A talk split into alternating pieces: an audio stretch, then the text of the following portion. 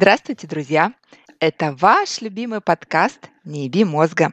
Здесь мы делимся невероятно интересными историями о безжалостных играх мозга, которые раскрывают секрет появления проблем в жизни, а также отвечаем на важный вопрос «Как с этим жить и что можно сделать?». С вами я, ведущая Ольга Егорова, наш креативный директор Ната М. В креативных белых наушниках.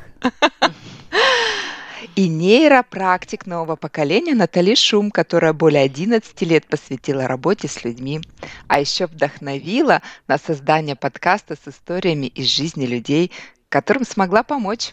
Натали. Да. Это я. И сегодня отличная тема. Кто лучше, подкаблучник или матча? Кто такой подкаблучник и что с ним делать? Или кто такой матча и что... А вот интересно, интересно, больше э, знают про подкаблучников или про матча? Мне кажется, больше анекдотов и всяких приколдесок про, про подкаблучников. Ну да, но все... про матча тоже есть. И про матча есть, и про подкаблучника.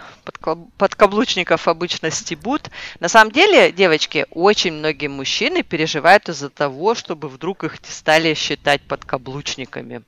Да, потому что это для них как-то не по-мужски. Так, так. Да? И поэтому Ты, они а стараются... А как же все звезды наши? А как же Дудь, который говорит, да, я подкаблучник? А как же э, Воля, который говорит, да, я подкаблучник? И миллионы других мужчин, известных, харизматичных, знаменитых, которые, не стесняясь, совершенно открыто сделали вот этот камин и сказали, да, я подкаблучник.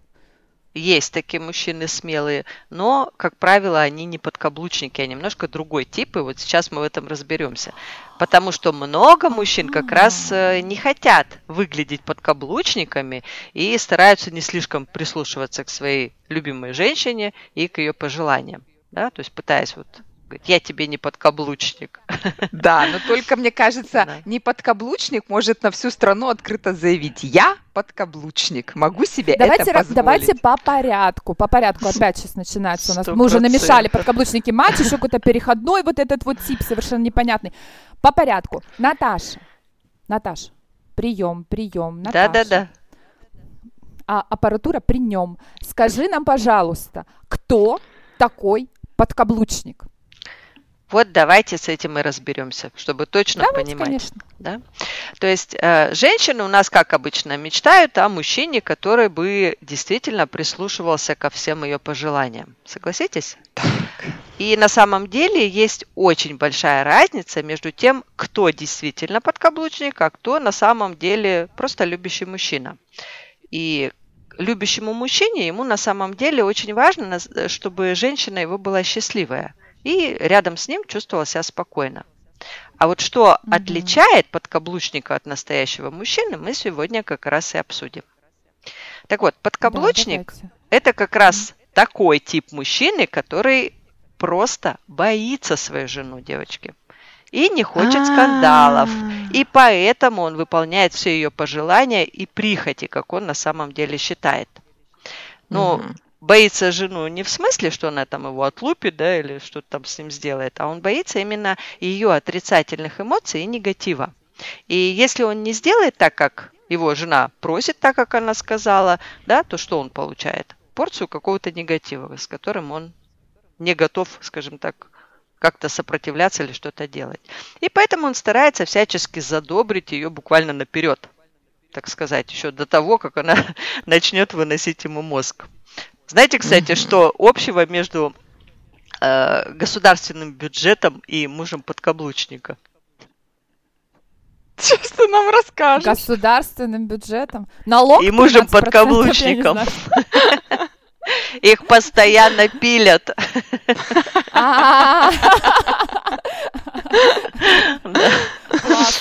В общем, догадалась. Очень часто такой мужчина-подкаблучник э, изменяет своей жене, но потом, как прилежный подкаблучник, задаривает ее всякими там дорогими подарками, на все ее просьбы отвечает «Да, дорогая, конечно, любимая, да-да-да-да». Видели таких? И все вот, ну вот эти вот «да, дорогая», они звучат достаточно неискренне, и это как правило, заметно. А вот действительно любящий мужчина, который искренне хочет свою женщину радовать, и именно поэтому к ее просьбам прислушивается, а, вот в этом и есть разница, да, в его искренности. То есть он может, например, радовать по мелочам, да, проявлять свою любовь, заботу, интересуется, там, тепло ли она одета, если там на улице холодно, не голодный не голодная ли она там и так далее. Ну, то есть какие-то вот такие простые вещи. И при всем при этом он сам проявляет инициативу, потому что для него это, ну, на самом деле важно. И что самое интересное, он делает это на постоянной основе. Чего вот, например, о подкаблучниках не скажешь, потому что подкаблучник, он просто слушается свою женщину. И сам особой инициативы не проявляет. Только в редких случаях, когда чувствует за собой какой-то косяк. Ну, то есть, И- да, Но, он видимо, такой- повезло нам в жизни. Мы- Я не помню примеров подкаблучников своих друзей. Ну, сейчас так и дальше порассуждаем, возможно, вспомнишь. Также разница между нормальным мужчиной и подкаблучником. а, Есть такой момент, что он как бы не имеет права голоса в семье или паре. А, вспомнила! Вот, да. Женщина на самом деле просто не хочет к нему прислушиваться и уважать его, потому что он всегда совсем согласен и не хочет брать на себя никакую ответственность. Он ее с удовольствием перекладывает на свою женщину. А вот любящий мужчина, который не является подкаблучником, он прислушивается пожеланиям своей женщины и, наоборот, готов проявлять инициативу. То есть он берет на себя ответственность за какие-то серьезные решения. И такого мужчину любой женщине очень даже хочется и слушать, и уважать, и, в общем, делать все, что он да, ее попросит Все там или вытекающие скажет. последствия. Да, И сказать со сцены, что я, ребята, подкаблучник. Да, да. Лейсан, А. я люблю тебя. Ну. Также в отношениях с просто любящим и уважающим свою женщину мужчиной нет главнокомандующего и подчиненного, как это бывает в отношениях с подкаблучником, где подкаблучник всегда в роли подчиненного, а женщина в роли командира, которая ему запрещает что-то, контролирует каждый его шаг и так далее и тому подобное. И вот Мгм. именно от этого, кстати, подкаблучники часто идут налево, чтобы снова почувствовать себя мужиком, который что-то М. хотя бы может сам решать. Понимаете? Слушай, ну он сам себя загнал в это, а потом еще и вот Ну, так вот. Ну, Сам себя ща- выгоняет из этого. Да, мы сейчас механизм как бы рассматриваем, как они действуют. Настоящая жизнь такого мужчины, она, как правило, на стороне, где он может быть каким-нибудь героем-любовником, да, проявлять львом. себя. Да-да-да. Он ищет как раз таких женщин, которые дают ему хоть какую-то уверенность в себе. И там он уже может Мгм. даже проявлять себя совсем по-другому, и даже сам проявлять инициативу. Знаешь, не из-под палки что-то делать, а уже инициативу. Пример, пример, пример. пример такого кого? Подкаблучника или что? Да, да, да, да. Ну, я же вижу, что у тебя есть пример.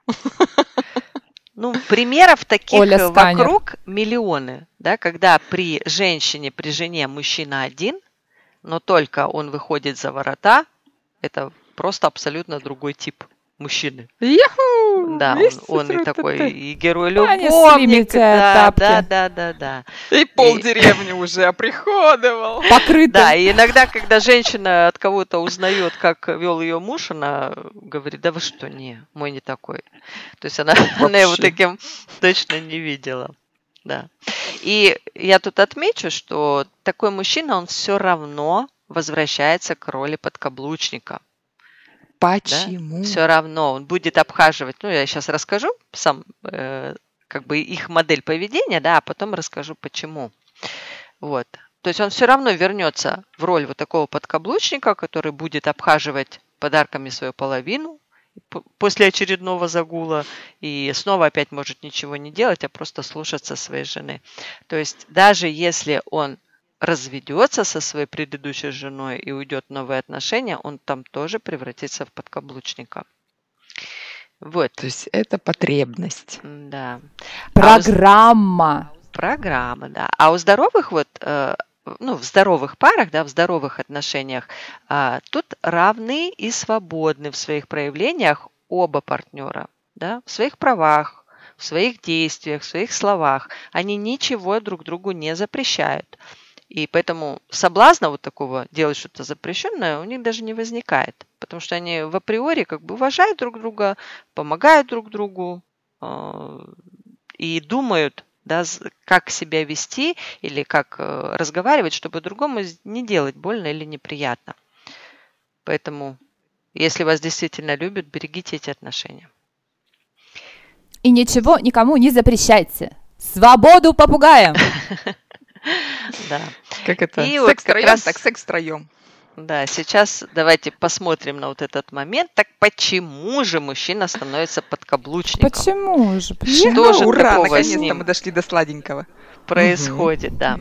Точно будут истории. А, здесь отмечу такой момент, что а, идет и закладывается это всегда в детстве. Всегда. Кто бы сомневался? До семи с половиной примерно лет. Да? Почему? Потому что мозг ребенка записывает ту модель семьи, которую он видел в детстве.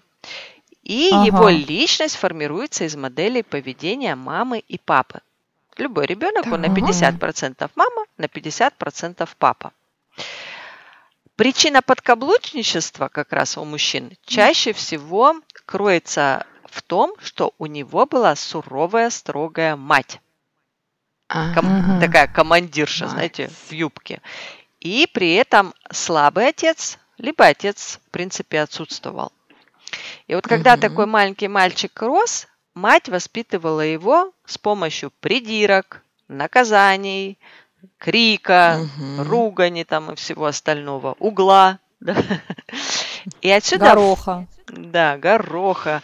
И отсюда в подсознание откладывался стресс на негативные эмоции женщины.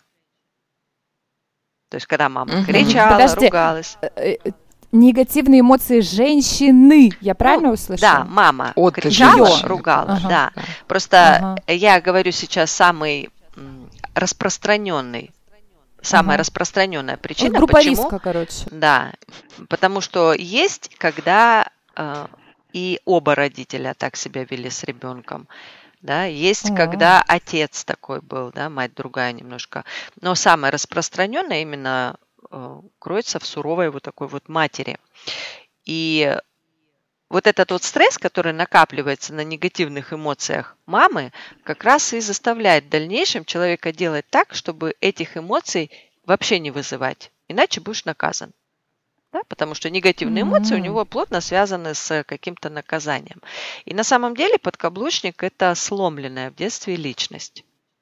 Mm-hmm. В подсознании у именно такого мужчины да, женщина э, завязывается вот со стрессом и чувством опасности – и поэтому он не может уже вырасти, как бы, когда он вырастает, а, у него такая, такое же состояние и остается.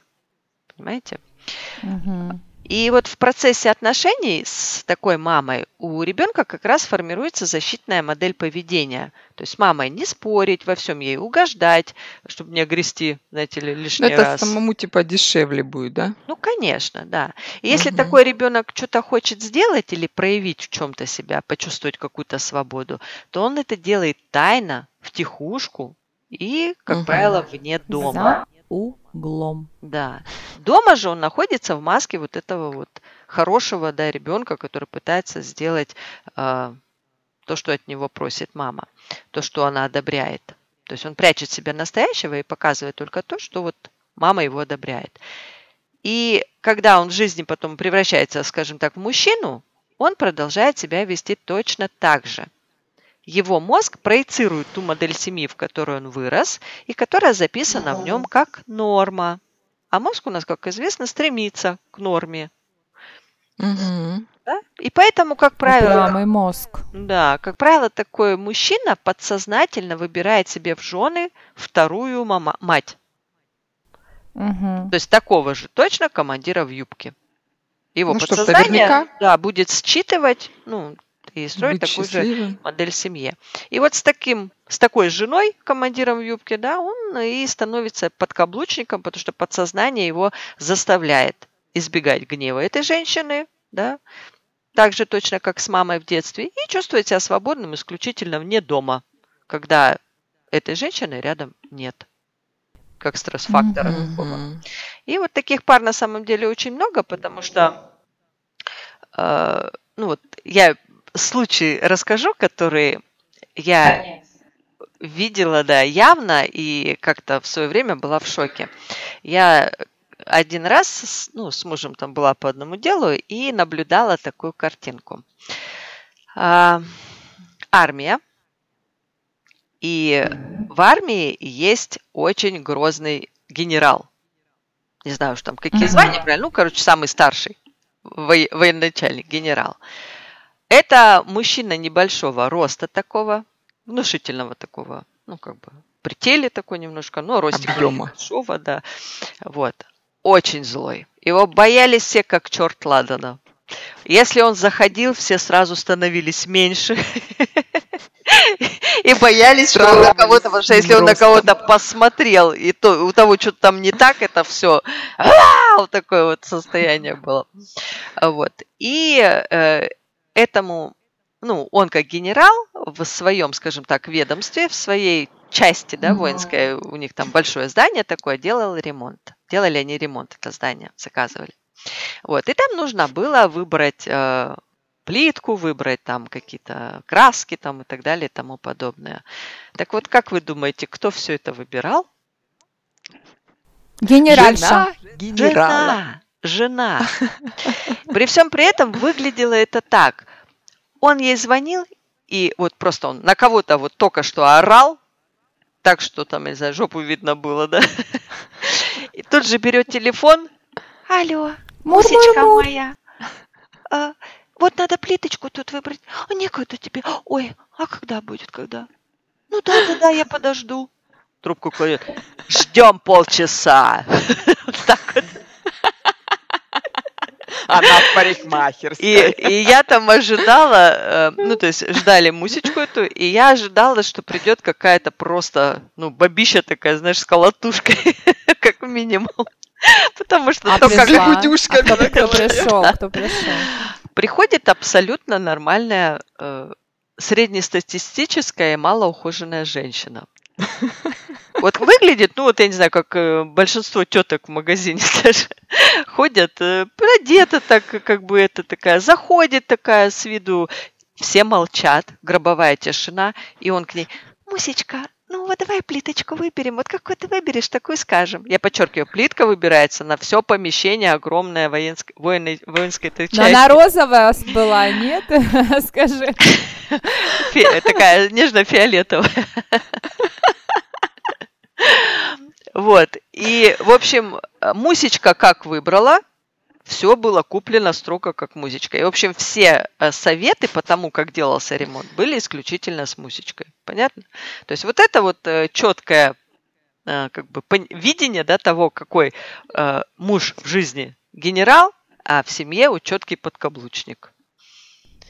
Это да. Ну, вот. Слушай, Если покопаться а можно вопрос? в прошлом, ну, угу. давай, копни, а потом я вопрос задам. То у него много, получается, там есть всяких штучек, которые можно поковырять, да? Секретиков? Ну, конечно же. То есть э, это вот Поэтому... явный такой пример, про который можно сказать, что все я выше, то, что я выше перечислила, это у него в кейсе, по всей видимости, есть. Наташа, Давай можно вопрос. теперь вопрос? Угу. Смотрите, у меня такой вопрос. Ну вот подкаблучник, он же живет себе там и живет, и жена его живет и живет, и в общем-то им всем хорошо. А они вообще такие приходят к тебе, говорят, он приходит, пришел такой, Наташа, вы знаете, я подкаблучник. Надоело. Надоело. Вот, вот Или что... жена такая, помогите, помогите, не могу уже, я устала выбирать плиточку ему на работу. Мне надоело, что он гладит мои платья. Ну вот это.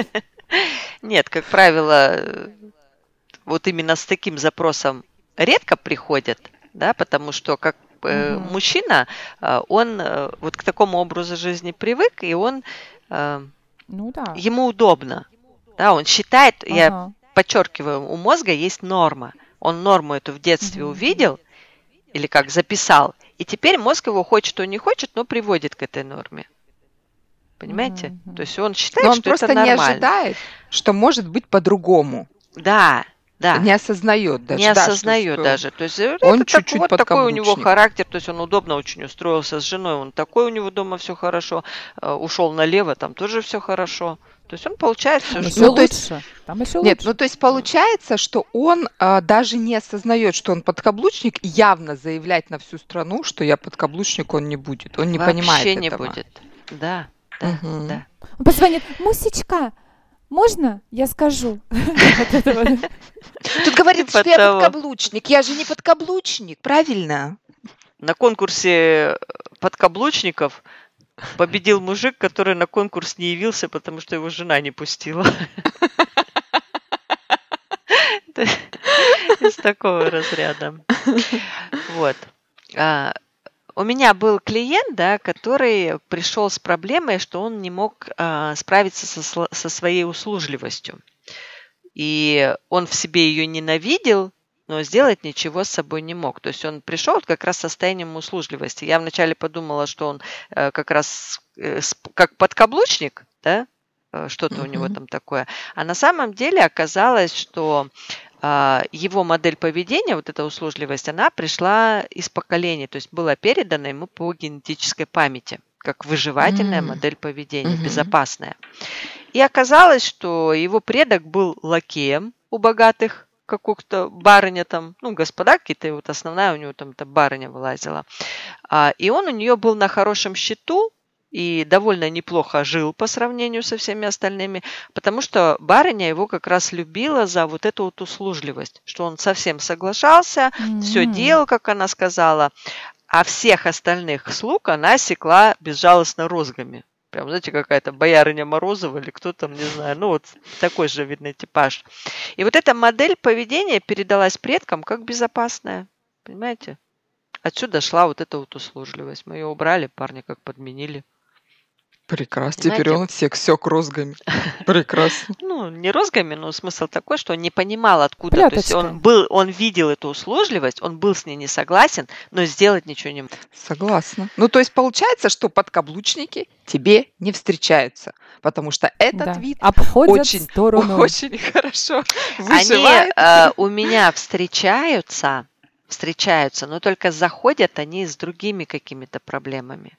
А, И в коррекциях вылезает уже как раз вот этот вот факт, что его вот это состояние неспособности там э, справляться с негативными женскими эмоциями а, заложился вот в этом состоянии с мамой в детстве, как правило, либо с обоими родителями.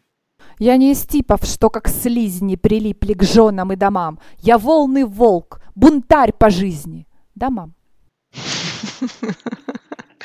Так и есть.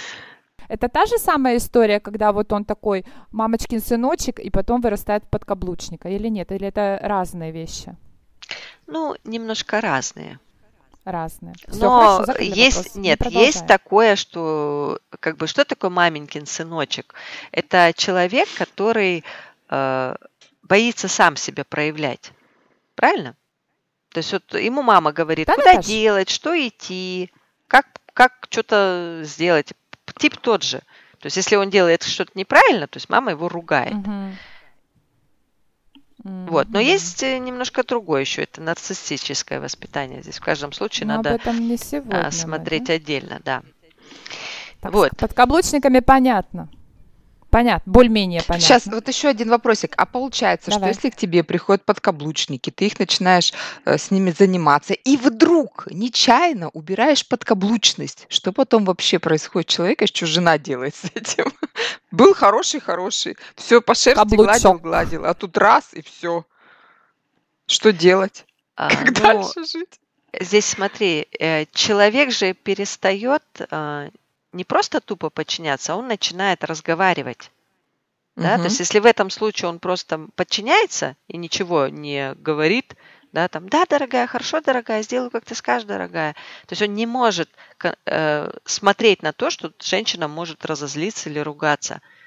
то в этом случае он начинает с ней разговаривать. То есть как-то обозначать уже свои желания, там еще что-то. Ну, то есть что-то ми- Вообще-то, Мусечка, фиолетовый в военной части не самый лучший цвет. Может быть, к салатовому присмотримся? Вот так это? Ну, типа того, Нет, сделаем черным, на нем кровь не видно. Подкаблучник – это девочки согласие. Все время согласие. Это согласие, оно э, липкое. Почему? Потому что он всегда согласен, но если ему что-то надо, он пойдет и сделает это где-то в стороне сделать по-своему понятно. как-то. Угу. Понимаете? Все, с подкаблучниками ну, хватит, закончено. хватит про них. Ну, ну, да. ну, давайте про мачо. Мачо. Мачо – это тип мужчины, у которого, конечно же, лидируют признаки самца. Ух ты! Самца, да. Подожди, подожди, это какие признаки? Это что? Это галстук, должен кадык сильно выступать, нос большой, что? Что такое самец? Растительность на лице. Растительность это вот у каждого, лица. наверное, свое какое-то понимание. Это э, мачо, мачо. Мачо вообще с испанского это бык. Брутал, бык. А, то есть рога должны быть обязательно. То есть это такой харизма, да, то есть такой мужчина, он желает обладать многими женщинами. И в основном Только своего желает добивается. Или это осуществляет? И осуществляет. Я говорю, в основном этого добивается. То есть у него всегда есть ага. харизма, которая просто как нектар для пчел, понимаете, для женщин. А, Он легко завязывает отношения. Он может красиво и хорошо ухаживать, заботливым быть. Может быть замечательным любовником, интересным рассказчиком. Но только до тех пор, пока вы ему интересны. Первые 15-20 минут. Да, и беда здесь в том, что его интерес длится как раз недолго, потому что зов самца у него берет вверх. И он начинает, как себя вести в таких парах, да, если вот он сошелся в пару, он начинает выдвигать какие-то нереальные требования к партнерше. Чтобы там, как она выглядеть должна, как она должна себя вести, как она должна там то все. В общем, э, пытается предъявлять к партнерше высокие очень требования, которые часто просто невозможны. И из-за этого создает конфликт, приводящий к разрыву. Понимаете? Но это же Мачо- выгодно, да, ему? Ну, у него Ну вот да, так устроен покрыть да, мозг. Мгм. То есть мачо, как настоящий самец, старается подчинить себе волю спутницы, не особо подбирая методы. Это может быть и крик, и шантаж, и какая-то там э, манипуляция, да, что угодно в зависимости от меры распущенности. То есть у него начинают проявляться негативные качества, которые он тщательно маскировал на начальном этапе. И редко кому удается на самом деле мачо удержать в отношениях. То есть так или иначе он от вас уйдет. Но тут подчеркну, что многие женщины э, как бы понятно болеют после этого, да, психологически, но и, как правило, потом не жалеют об этих Некоторые отношениях, говорят, и- боже, это был самый прекрасный мужчина в моей жизни. Некоторые просто не вот из этого- психологически, но и венерологически болеют. Могут поболеть, я согласна. Легко, мне кажется. После матча. Да. Ну, На то есть самом... Дон Жуан, Наташа, вот этот прототип Дон Жуана, это и есть мачо? Ну, Дон Жуан там, наверное, мне кажется, чуть-чуть немножко другой прототип. По лайтове. Да. Ладно. другое. Здесь вот давайте по- посмотрим, что на самом деле а, тип мачо хочет только признания своей мужественности. Мгм. То есть можно с ней в койку не ходить, сказать, боже, у тебя такие бицепсы. А как Конечно. божественно ты сегодня принес в мою квартиру одновременно и посудомоечную машинку, и и духовой шкаф. Вот, и все. Не, ну я думаю, сам факт овладевания все-таки должен Да. быть. Это же черточка Не, я же вначале ну, сказала, им галочка, важно да. обладать. Владеть, Облада. да. А, да, да. мало, все поняла. Вот. А почему это происходит? Почему он хочет признания своей мужественности? Это как раз потому, что на самом деле он в ней не уверен, девочки. И образ мача – это всегда компенсация внутренней неуверенности в себе. А, опять вот это вот, понятно. Ну все, теперь уже стало жалко матч Мучачью жалко стало. Да, и Блин. сейчас... Интересно, эта неуверенность у каждого проявляется по-своему, да? Вот кто-то в матче ударяется, а кто-то В подкаблучнике. пьет, блядь, еще что-то там. Это так и есть. И Ну вот сейчас, Главное да, не всплакнуть. давайте разберем, Что с этим делать, что Наташа? приводит к комплексу мачо. Это тоже очень интересно. А что такое комплекс мачо? Подождите. Ну, вот такой вот быть мачо. А, то есть необходимость вот эта. Это такая да? необходимость, да, которую, в которой Ага. мозг, ну, как бы заставляет его ага. быть именно таким. А, давайте, давайте. Вот. Какая А, у него мать была в детстве? Здесь, Узнаем до 7 лет. здесь тоже возраст формирования этого комплекса идет также от 3 до 7,5 лет примерно. И что произошло в детстве будущего матча, спросите вы. И вот здесь вот как раз Интересно. э, много э, вариантов, многовариантное развитие событий, которое делится на некоторые факторы, да, которые сейчас я расскажу. Первое – это несформированность чистой мужской идентичности, четкой. Да? То есть Так, без что Что это это? значит? Переведите, профессор. Сейчас переведите. переведу да. более подробно, да, сформулирую. То есть это бессознательная идентификация с матерью, с женской фигурой полностью или частично. И такое происходит, к примеру, если в семье хотели девочку, то есть Так. э, для ребенка априори отвели вот эту вот женскую нишу. И если на сознательном уровне родители приняли факт рождения сына, а на бессознательном они с этим так и не смирились. То есть мама начинает относиться к ребенку как к девочке. Понимаете? Ну это как? Ну я не понимаю. У меня три сына. Как это? Слава ты как-то, богу, видно, не относишься. Ну, может грозит. быть, видела таких вот мальчиков, которого растят именно как девочку. Я не Оберегают знаю, от как всего. девочек. Ну вот как тебе это объяснить? Ну, как Может быть, в садике видела таких мальчиков, которые вот Которые больше, всегда на, больше женской в да, них вот энергии это. в таких вот а, Он все аккуратненько складывает, делает, да, Да. ручки на коленочки, все доедает, послушный, Да. прилежный. Посуду Так? А может быть, Вот он Прическа такая на проборчик вот здесь вот так вот, а, Да, вот он- он такой. хочет быть мальчиком, раз- разгильдяем, да, хочет там что-то творить, Ага. а мама его как бы относится к нему как к девочке, понимаете? Артемка, ужин готов. Да. Вот это. А, Часто в, а, в семье, где уже есть старший сын или даже старшие сыновья, ждут дочку, к примеру, и когда появляется в Мгм. итоге младший сын, он становится или женоподобным, или формирует сценарий Мгм. мачо. Есть у меня такой. И вот когда он формирует сценарий матча, он таким образом доказывает этим свою мужественность и право быть мужчиной. Типа, присмотритесь вообще-то. Да? Да, и вообще-то пацан, Я если не что. девочка. Да, Можно я расскажу? давай. У меня семейная, шикарная семейная пара есть. У них было два мальчика. Ну и они себе решили, значит, еще девочку все-таки хотели. Тут получается Мгм. третий мальчик. Ему три года. Соответственно, с рук с- у мамы не слазит, только чтобы рядом мама была. Мгм. Все, всех красивых девочек, женщин, вне зависимости от возраста, он не пропускает. С ними за три года ребенку, если что, с ними заигрывает, строит глазки. Со мной это просто я у него просто была любимая подружка. Он ложил, значит, ложился А, спать он Теперь это так. так называется. С одной да, стороны, подружка? да, мама, с другой стороны, Оля, это когда они в гости к нам приезжали, чтобы рядом все женщины были, мужчин выдворял, значит, папа не нужен, вот это вот братья тоже, все Какой? рядом, две- вот так мы спим. Вот, потом, когда уехали домой, он долго закатывал истерику, говорил, где Оля? То есть, А то вот я это вот три года парню было, три года. Ну вот, видишь, проявлял себя. А, в целом, вот тот механизм, про который я вам начала да, говорить, что ребенок становится, да, или женоподобным, или формирует сценарий матча. Так вот, Мгм. такой механизм может включиться у сына матери-одиночки.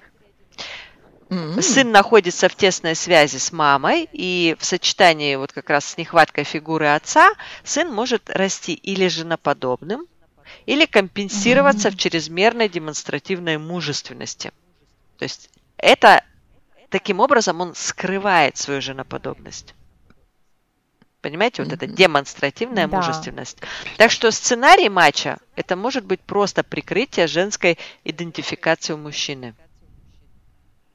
Ну вот я уверена, что с этой проблемой к тебе приходили.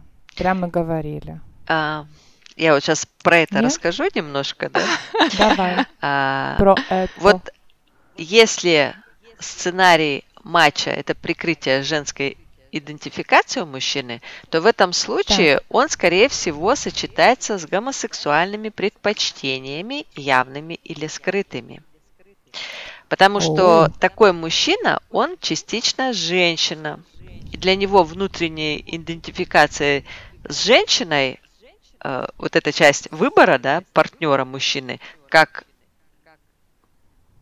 по правилам, да, вполне гетеросексу- гетеросексуален и естественен.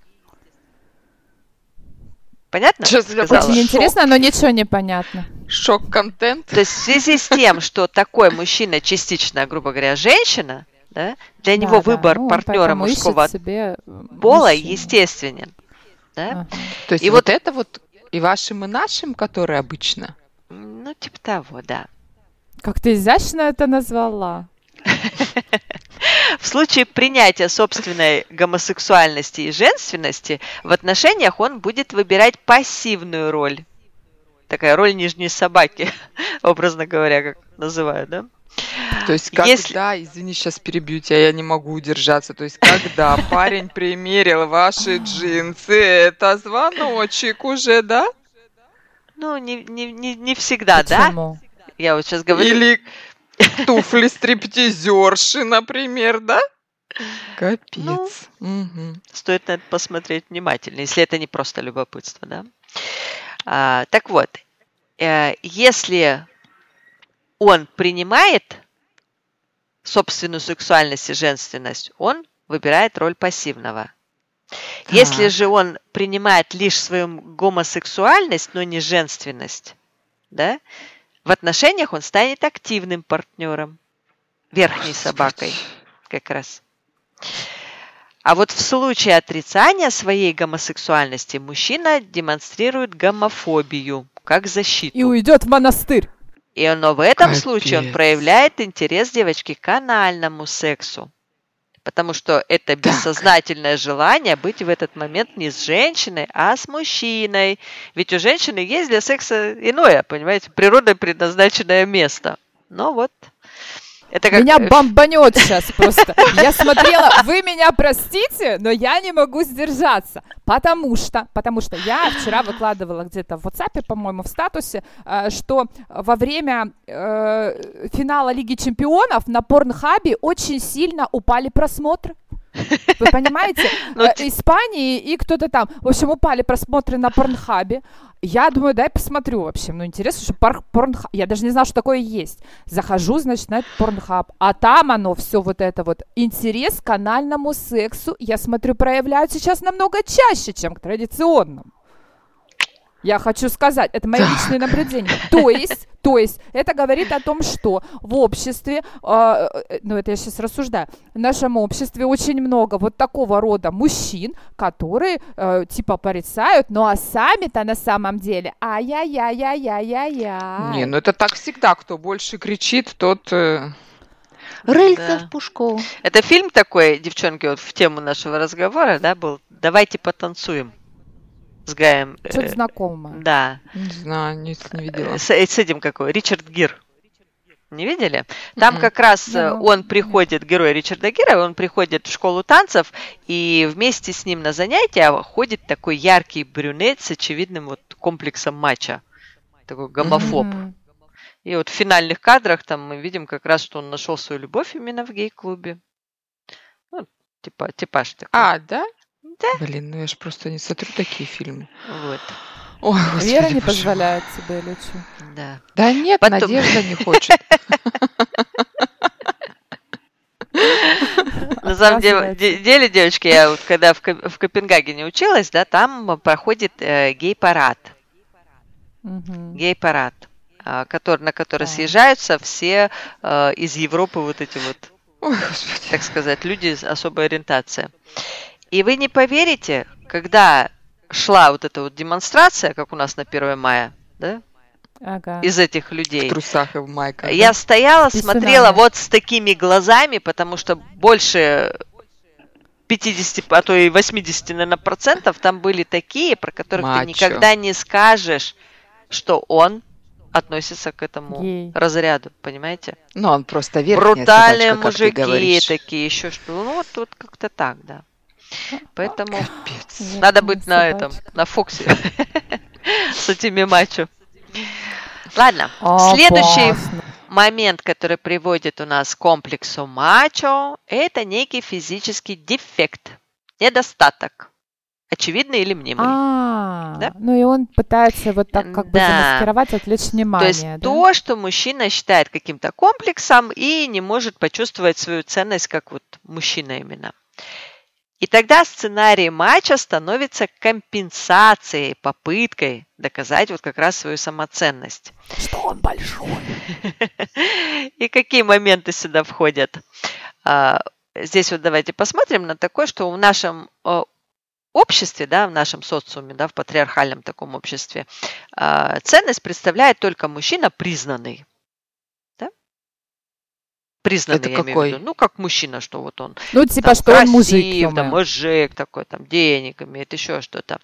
И вот ага. внешние очевидные э, признаки мужественности, они становятся важны так, поэтому именно для такого человека, угу. да, когда он чувствует свой комплекс. И угу. к таким признакам в первую очередь относятся что у нас? Физические данные. Да.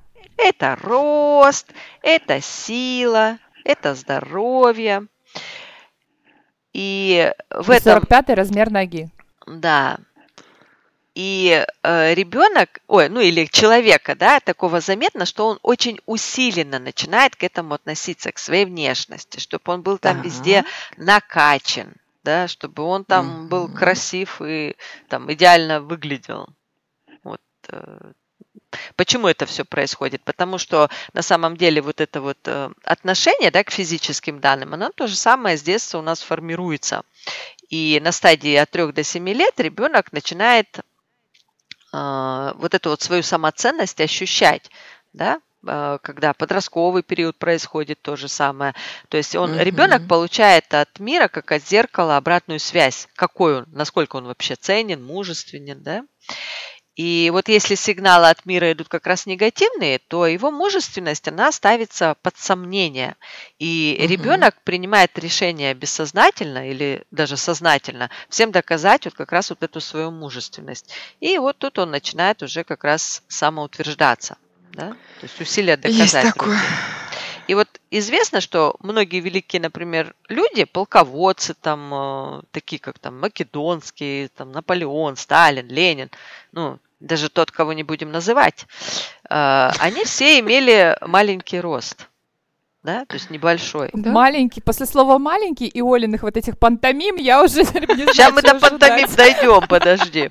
Мы сейчас берем про внешнее проявление. Вот заметьте, что очень много людей именно маленького роста добиваются больших высот. Замечали такое? Да, да, Конечно. такое. Македонский тут вообще метр пятьдесят был ростом. Серьезно? Да. Серьезно? Ничего да. себе. Ну, по плечо мне. У меня сын выше, старше. Да. То есть Наполеон, по-моему, Сталин и Ленин, у них примерно метр шестьдесят шесть, шестьдесят семь было, да. Ну, тоже, тоже маленькие. Вот. А в наши дни еще показателем мужественности что является еще? Физическая сила, деньги, социальный статус. Ну, Машина. Ну, деньги, ценности нашего времени. Показывают. Да. Ага. Это анекдот, анекдот, знаете такой? Мужик такой на этом, на, ну, там, стоит мускулами, играет, такой, знаешь, кубики выкатывает, говорит, смотрите, какой у меня пресс. А другой подходит и говорит, пресс достает пачку денег, говорит, это вот это. Пресс, да? Да-да-да. Вот. Ну и, конечно же, самый распространенный мужской комплекс, который приводит к компенсации, да, это недовольство своим... Что ты там, Оля, показывала? Tisuno! Pele, só. Вот. Чаще всего мужчина недоволен своим размером, потому что у нас есть разные мифы о большом члене, которые уже много столетий поддерживаются обществом, да, через анекдоты, шутки, присказки. И вот это вот э, стереотип, да, который созда- создан на данный момент, он как раз какой, что размер члена соотносится со степенью ценности мужчины и его привлекательности для женщины и способностью да. доставить ей удовольствие, да. И отсюда проистекает вывод, чем больше, скажем так, женщин, тем лучше. Тем надежнее, да. Да, да. Хотя в действительности это миф, потому что, во-первых, на физиологическом уровне размер имеет значение лишь в случае каких-то крайних отклонений, да, когда либо недоразвитие идет, либо гигантизм. И таким образом, ну, все остальные, как бы, это незначительные вариации, да, которые, в принципе, любящая пара, она нормально пристраивается.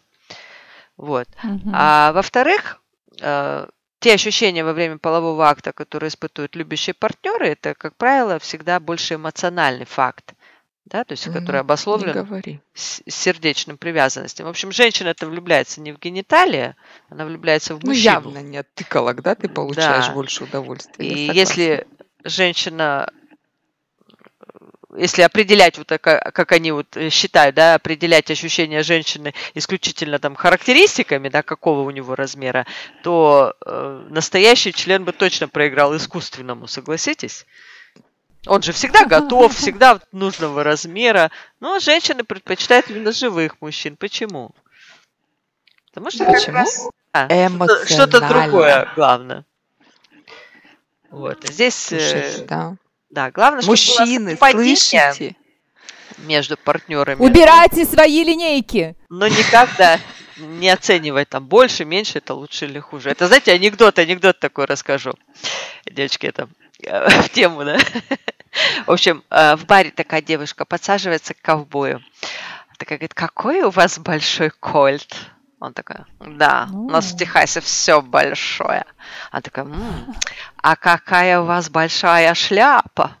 Он такой, ну да, у нас в Техасе все большое. Она такая, м-м, ну раз у вас в Техасе все большое, поехали ко мне. Он такой, ну, поехали.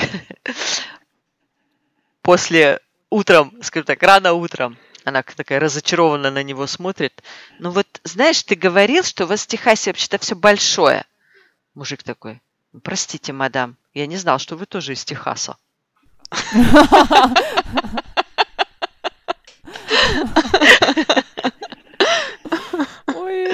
Так что все относительно. Согласна. Вот. Ну, продолжим, да?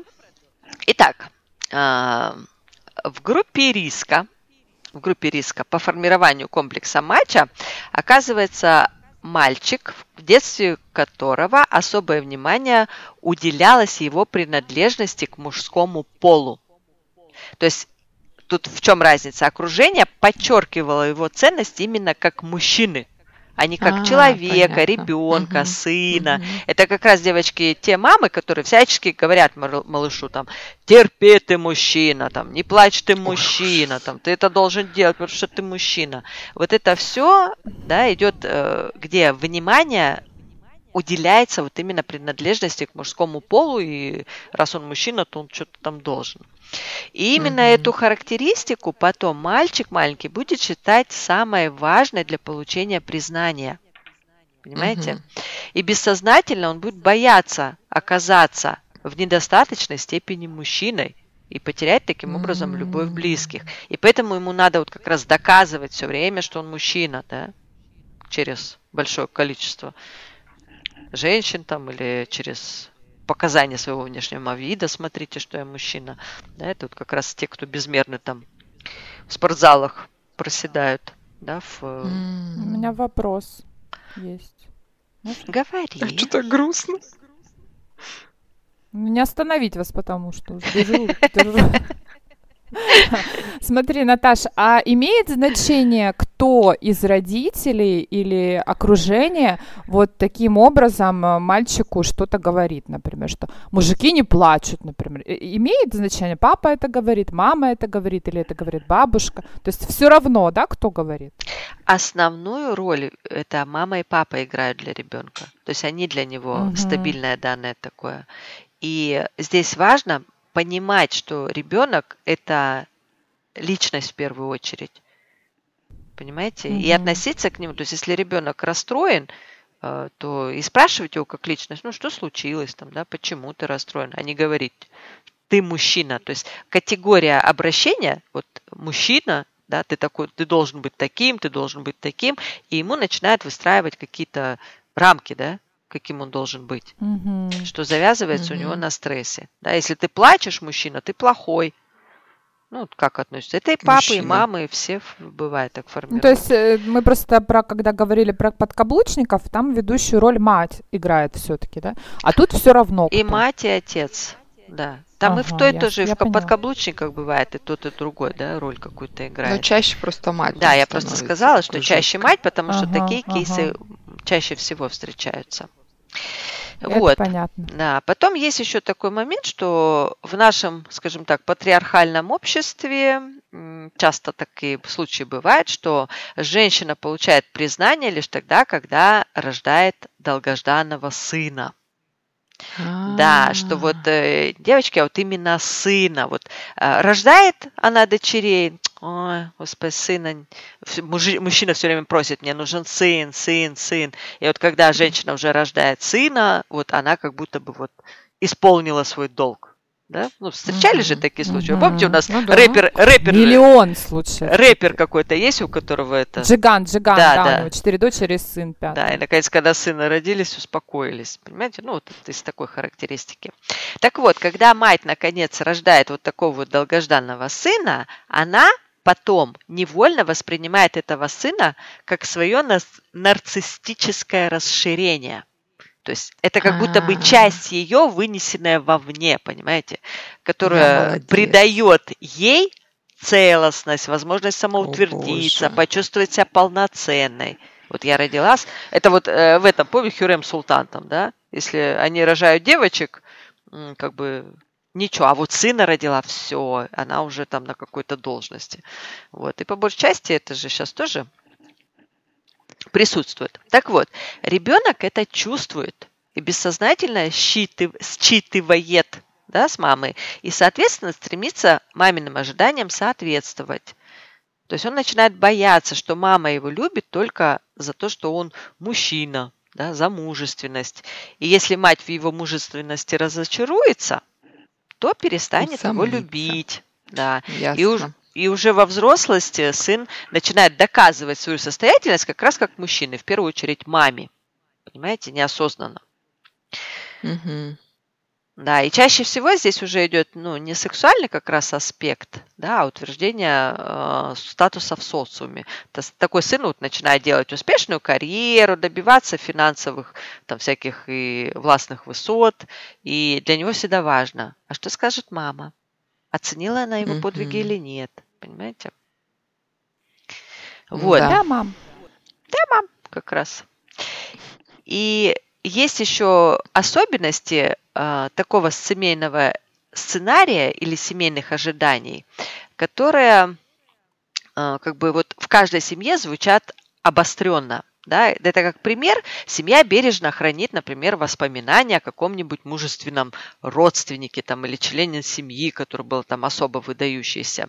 То есть его, mm-hmm. он уже отсутствует, его нету, но про него вот ходят вот, а вот он у нас такой-то был, да.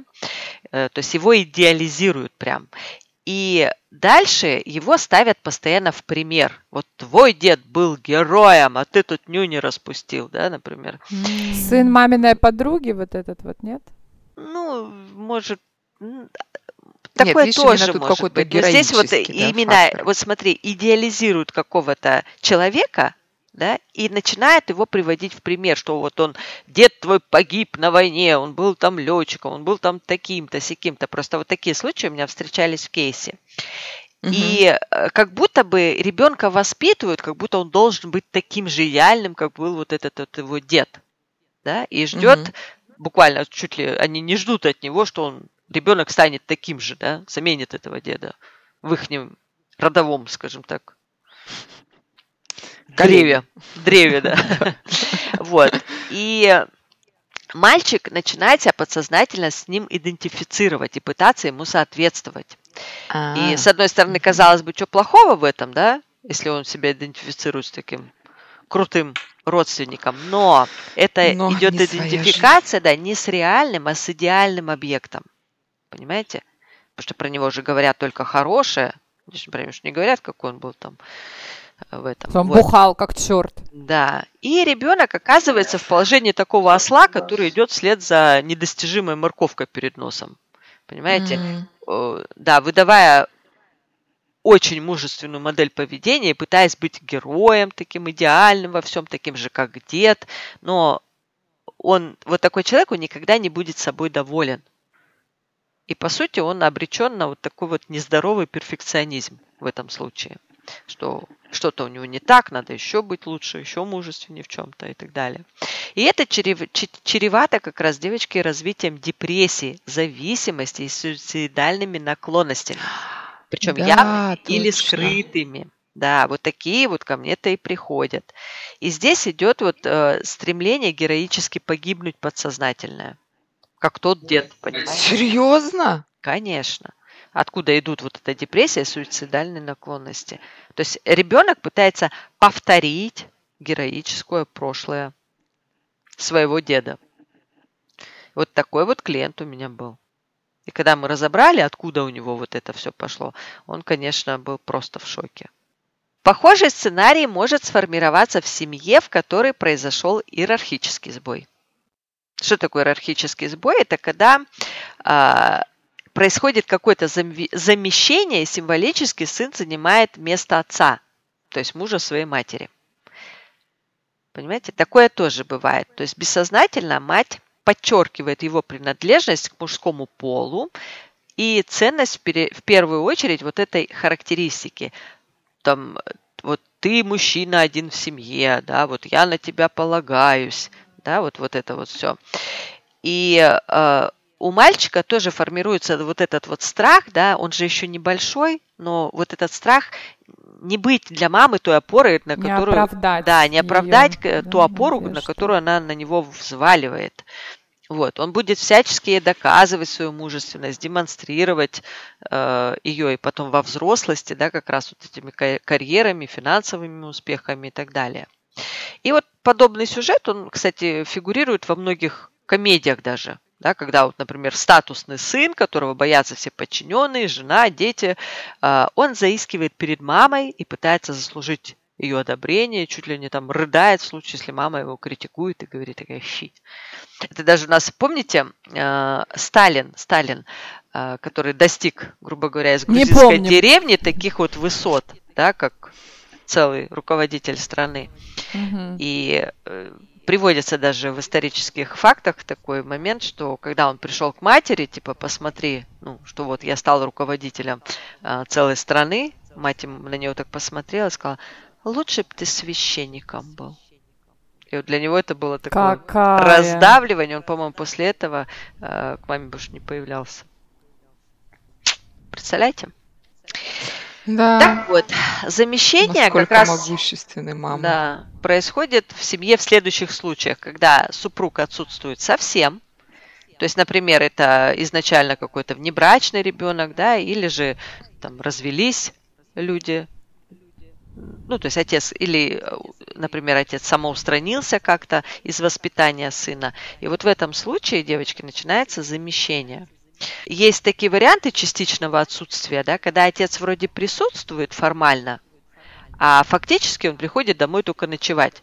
И все остальное время проводит mm-hmm. или на работе, или в других местах.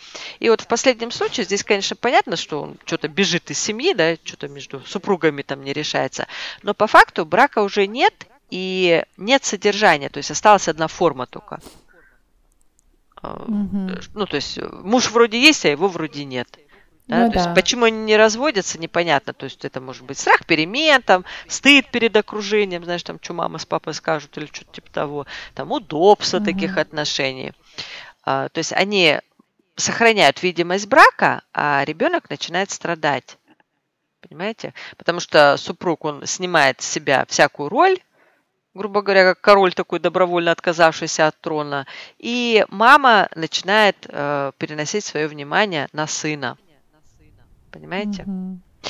Вот. Понимаем. А бывает еще инфантильный папа, который вот такой, как ты говоришь, маменькин сыночек, который не желает взрослеть.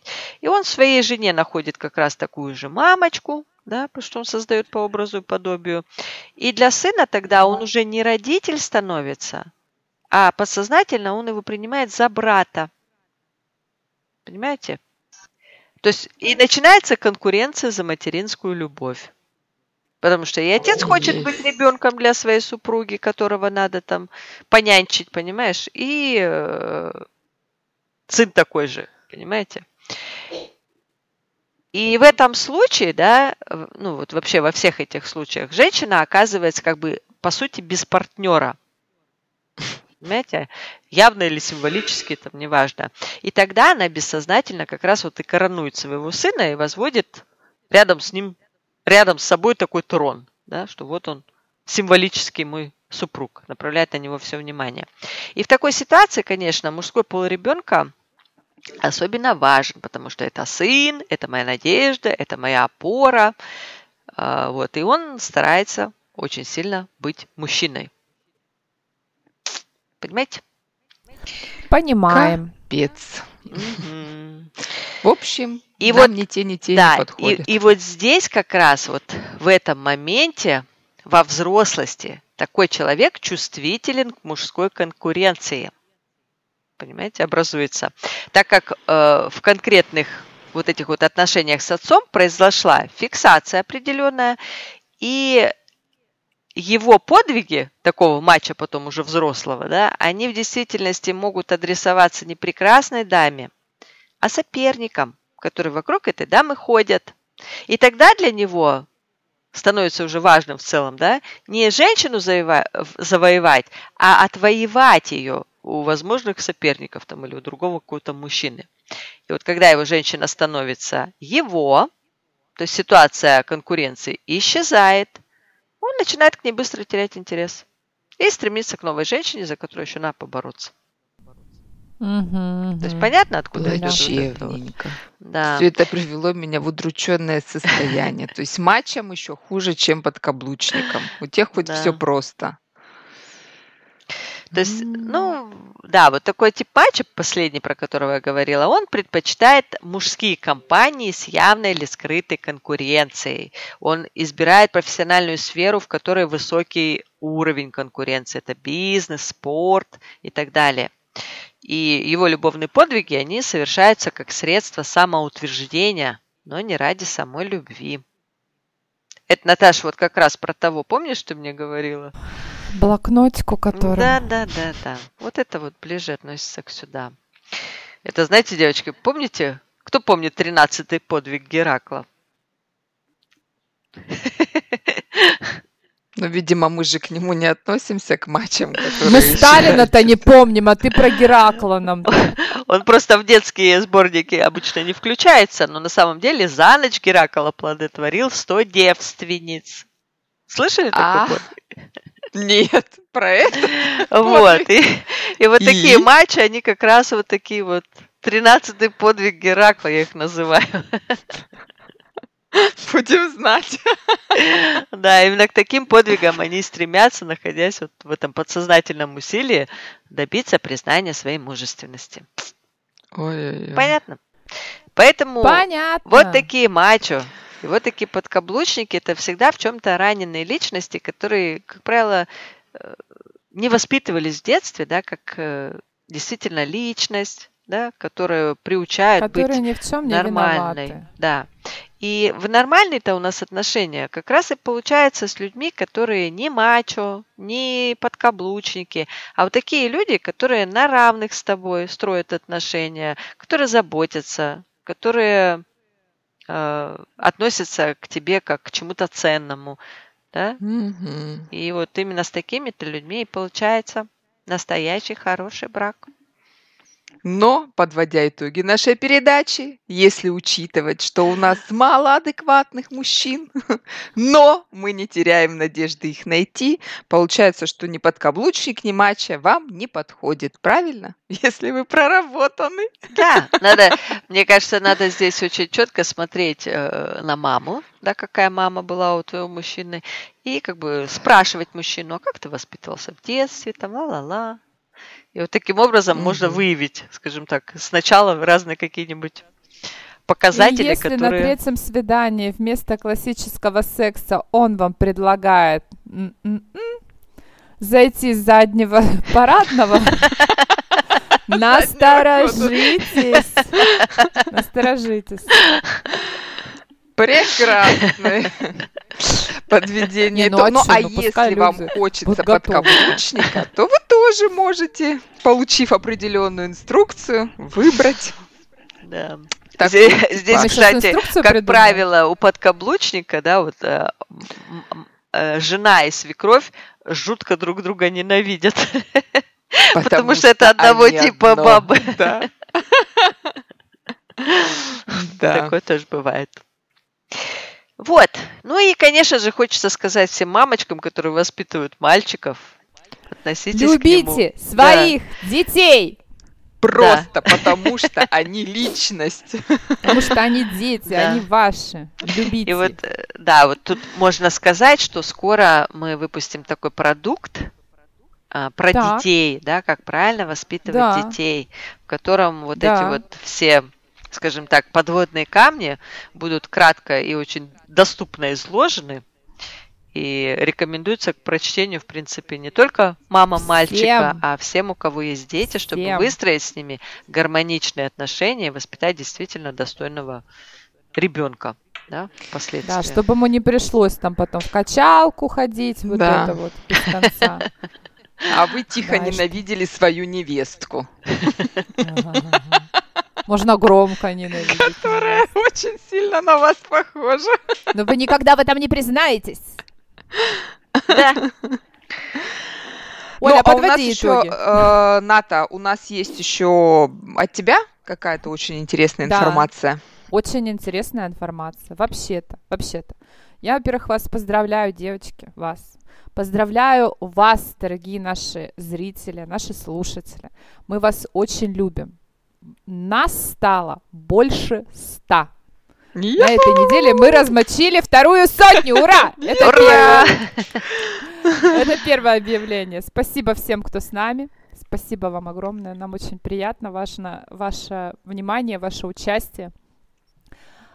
Это первое объявление. Второе объявление. Внимание. С этого выпуска подкаст «Не еби мозга» теперь будет выходить на всех подкастовских Страны. площадках. На всех На экранах всех страны. подкастах. Да, это будет и Apple подкасты, и Яндекс Музыка, и ВК Музыка, и Spotify, и все, и Google подкасты, и все, куда только можно Боже мой. разместить. Мы будем размещаться теперь везде. Да. Это второе Мы везде объявление. Достойно, ноздрюшки. дос- достойное аплодисментов. Аплодисменты я наложу. Можете не стараться, не стараться. Хорошо. Всё, ладно, отставить.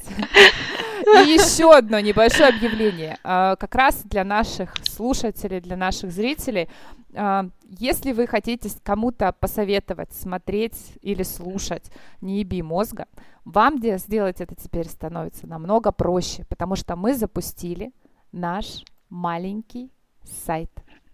Сайт-визитку, где есть ссылки на все э, площадки подкастовские. И ваш приятель, друг, товарищ или нелюбимая свекровь сможет прослушать это там, где ей удобно. Вот. Делитесь Прекрасно. э, с нашим сайтом. Очень простой адрес. Можете его прям вот так вот. неибимозга.сайт. Все. Это наш адрес. Проще Мы вас не ждем. придумаешь. Да. Все, объявления Все, у нас спа- закончены. Спасибо. Спасибо за внимание. Да. Ну, а мы, дорогие наши друзья, продолжаем улучшать себя и делать более счастливым нашим окружением. Поэтому очень-очень благодарна, если вы продолжаете присоединяться у нас в ВКонтакте, в Ютубе. И, как уже сказала Натали, а, НАТО, и как уже сказала НАТО, НАТО да. продолжайте распространять, э, что мы сделали технически еще более а, просто и Удобно, быстрее. Да. да. Ну, э, Прощаемся. Ну, что, осталось поблагодарить, прощаемся. осталось поблагодарить Натали за невероятно интересные истории о безжалостных играх мозга, целых две штуки. Натали прощается. Ты посчитала, что ли? Да нет, шучу. Здесь Натали, я постаралась рассказать в общем, скажи. потому что, ну, как бы, истории, они похожи, да, а вот смысл того, как и что откуда образуется, оно как раз и даст понимание большинству людей, что не стоит на этих матчах вестись не стоит э, не, портить ну... себе жизнь, да, ну или как бы хотя бы вы должны знать, да, что время. ни к чему это не приведет, и смотрите на своих любящих мужей, девочки, с удовольствием. Что он не мачо, радуйтесь и перекреститесь левой пяткой, что это просто любящий супруг. И, и хвалите, хвалите. Он, и допустим, не надо смотреть, что... кого ты там, Ой. Наташа, этого, какого, кого там в пример все время приводишь. Да. Я это вслух говорю все время, да? Чуть-чуть. А, ну и также мы благодарим тебя, Натик, за твою креативность, за твою энергию, за твой огромный вклад э, в продвижение и в нарезку нашего подкаста. Все, ну и, конечно же, я прощаюсь с вами, э, ведущая, и хочу сказать, будьте безгранично счастливы. А если увидели границы, вы знаете, что с этим делать. Все, мы вас любим, целуем. Пока. Вызываем пограничников. Чао, какао. Пока.